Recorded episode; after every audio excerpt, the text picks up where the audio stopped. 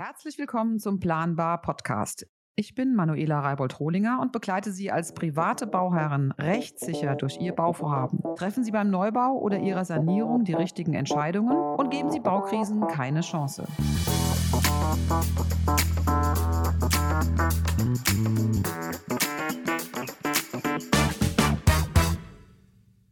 Hallo und ganz herzlich willkommen zu einer aktuellen Folge Planbar. Heute geht es um die Bestandsimmobilie und was da zu beachten ist, wenn man sie kauft, wenn man sie saniert oder modernisiert. Ja, hier ist Manuela Reibold-Rohlinger. Ich bin Fachanwältin für Bau- und Architektenrecht, Baurechtsanwältin, also Expertin in diesem Gebiet und ja, mit Leib und Seele mit meinem Thema Prävention auf den deutschen Baustellen unterwegs und es ist mir ein Herzensthema, euch frühzeitig äh, zu informieren, damit ihr keine Baukrisen habt und vor allen Dingen nicht vor Gericht streiten müsst. Ja, wir haben hier in der Kanzlei häufiger mal Fälle, in denen es darum geht, dass Häuser verkauft wurden, die ähm, nicht ganz in Ordnung waren. Und dann hat äh, der Anwalt die Aufgabe herauszufinden, ob der Verkäufer des Hauses gegebenenfalls ähm, wegen arglistiger Täuschung ähm, für Schäden am Gebäude haftet. Eins vorweg, das ist eine Situation, die ist selbstverständlich immer sehr, sehr schwierig. Der Käufer muss den sogenannten Vollbeweis erbringen, dass der Verkäufer von einem Mangel wusste, den er hätte offenbaren müssen. Und ähm, er muss auch beweisen, dass er das selbst zum Zeitpunkt der Besichtigung des Gebäudes nicht ähm, wahrnehmen konnte. Und das sind sehr, sehr hohe Hürden. Und diese Verfahren sind oft sehr langwierig, dauern sehr lange. Aber es ist ja auch schlimm, wenn man dann beim Sanieren plötzlich bemerkt, dass ja sagen wir mal, illegale Anbauten vorhanden sind, über die man sich vorher hätte informieren können, oder aber Schimmel plötzlich hinter einer Wand auftaucht, die man vorher nicht genauer sich angeschaut hat, oder die Behauptung ähm, eines Wasserschadens der bereits längst saniert sei, äh, sich nicht bestätigt, sondern der Wasserschaden tatsächlich noch vorhanden ist. So, und deshalb war es mir wichtig, darüber auch mal eine Snack-Folge zu machen für euch, um euch so ein bisschen zu informieren. Worauf achte ich denn eigentlich, wenn ich mir ein Bestandsgebäude ähm, kaufen möchte? Und da gibt es verschiedene Steps, ähm, die ihr auf jeden Fall beachten müsst.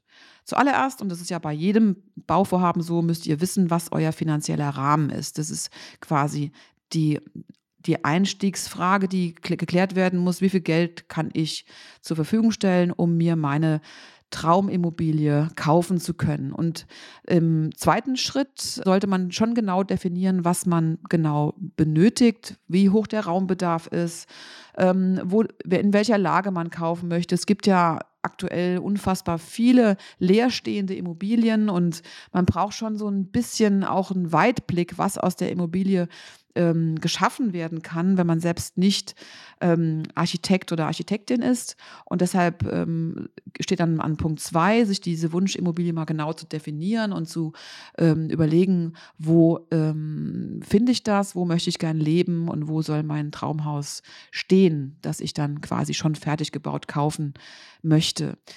Immobilien zu besichtigen, das ist ja klar, äh, gehört zu Punkt 3, auf gar keinen Fall irgendeine Immobilie kaufen, die man nicht besichtigt hat. Ähm, man sollte sich auch sehr, sehr viele Immobilien anschauen, um einfach auch so ein Gespür für den Markt zu bekommen. Und ähm, dann benötigt man schon im vierten Schritt, Schritt die Gesamtkosten, jetzt nicht nur die Kosten fürs Haus, die Grunderwerbsteuer, die Notarkosten und, und, und, sondern da benötigt man eben auch, und das ist der fünfte Punkt, eine umfassende Beratung ähm, eines Experten der äh, ziemlich klar sagen kann, okay, das ist der Bestand des Gebäudes, auf dem können Sie aufbauen oder könnt ihr aufbauen oder aber vielleicht auch hm, das Gebäude muss abgerissen und werden und dann kann da was Neues gebaut werden, weil der Bestand nicht ausreichend ähm, ist, um da drauf aufzubauen. Ähm, und dann braucht man auch einen quasi Modernisierungscheck indem man quasi festlegt, was kostet es denn eigentlich, wenn ich diese Immobilie, diese Bestandsimmobilie kaufe, umbaue und saniere und was kann ich mit dem Bestand tatsächlich umsetzen. Und wenn man den finanziellen Rahmen festlegt, äh, da muss man wirklich sehr, sehr genau hinschauen. Es geht nicht nur darum, äh, das monatliche Nettogehalt ähm, und sonstige Einnahmen auf, äh, aufzuschreiben, sondern wenn man sich darüber Gedanken macht, was man eigentlich monatlich zur Verfügung stellen kann, um die Raten bei der Bank zu bezahlen, muss man auch wissen, welche ähm, aktuelle Wohnsituation habe ich denn? Was habe ich momentan für einen Mietzins zu zahlen? Welche Nebenkosten entstehen denn in dieser neuen Immobilie? Ja, muss ich da vielleicht Geld zurücklegen, weil ich das Dach vielleicht in den nächsten fünf Jahren machen muss? Ich bin ja auch Mensch, darüber spreche ich ja in meinen Podcast-Aufnahmen immer wieder. Also ich, ich, sollte mich nicht aufgeben müssen für die Immobilie. Es muss wichtig für mich sein, dass ich mir meine Inseln schaffen kann, dass ich ähm, auch mal in den Urlaub fahren kann, obwohl ich ein Haus gekauft und äh, umgebaut und saniert habe. Und manchmal gibt es auch unerwartete ähm, Ausgaben, die müssen jetzt nicht unbedingt mit dem Haus zu tun haben, aber die müssen eben auch einkalkuliert sein als gewissen Puffer. Und dann hat man ja auch noch verschiedene Hobbys. Vielleicht hat man persönliche Zahlungsverpflichtungen aus Darlehen oder anderen ähm, Krediten, die einfach ähm, in den Ausgaben mit aufgeführt werden. Und erst dann hat man neben den oben aufgeführten Einnahmen dann den monatlichen Betrag, den man tatsächlich zur Verfügung hat.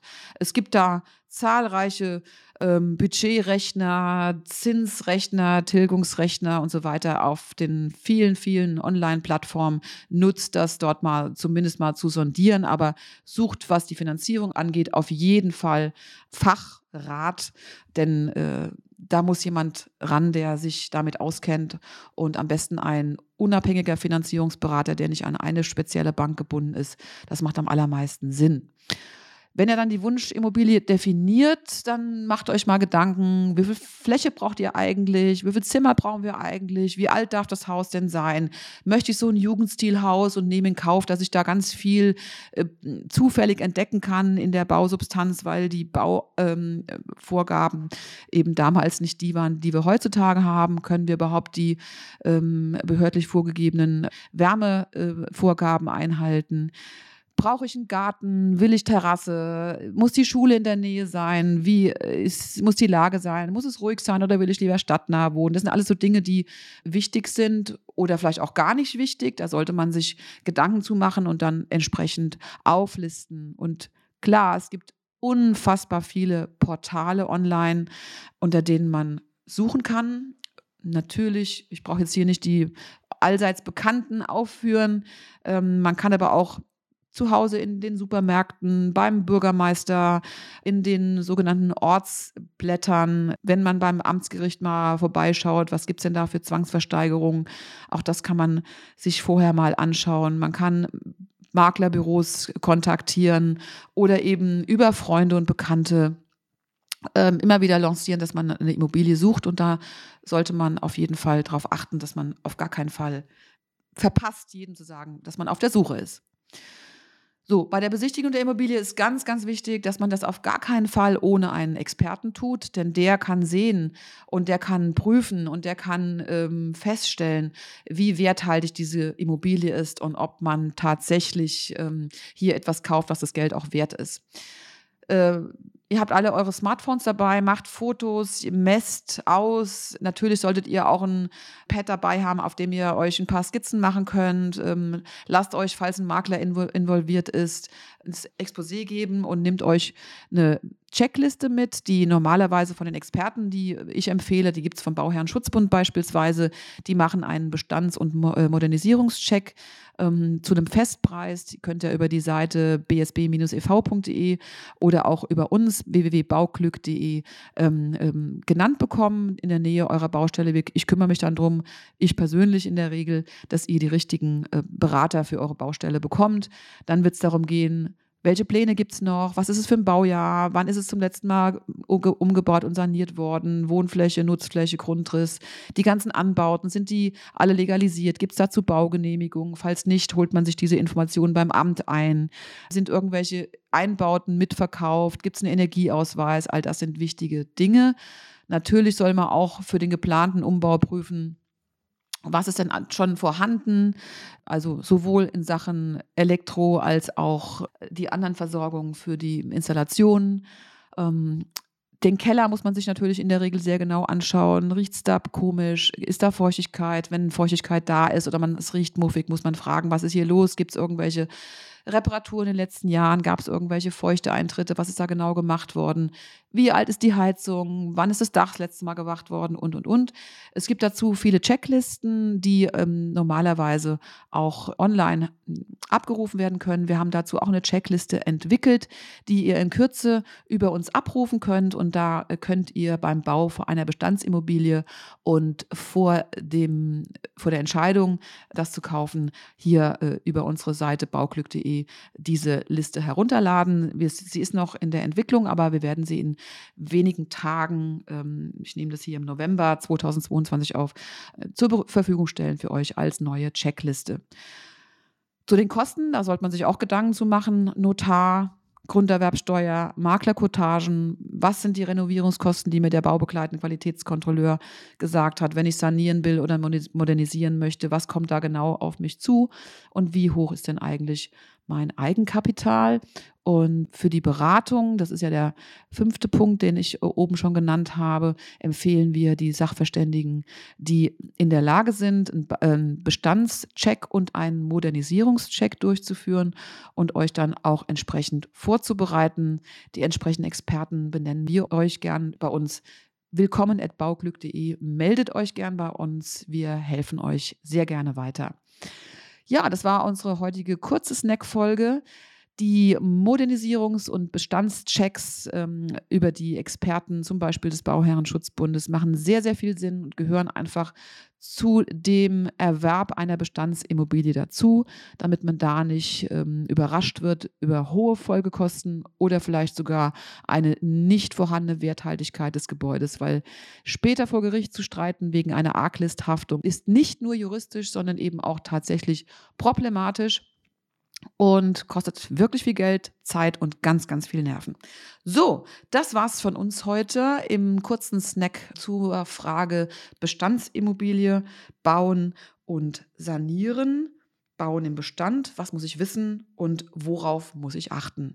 Schön, dass ihr dabei wart. Wenn ihr Wünsche habt zu Themen, die wir hier im Podcast planbar besprechen sollen, lasst es mich wissen.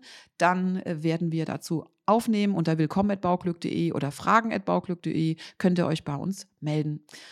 Habt eine gute Zeit, viel Spaß beim ja, Planen, Vorbereiten und vor allen Dingen beim Bauen eurer Traumimmobilie. Ganz liebe Grüße, eure Manuela Reibold-Hohlinger. Das war Ihr Planbar Podcast, der Podcast für Ihren rechtssicheren Hausbau. Erfahren Sie mehr über unseren Bauherrenführerschein auf bauglück.de.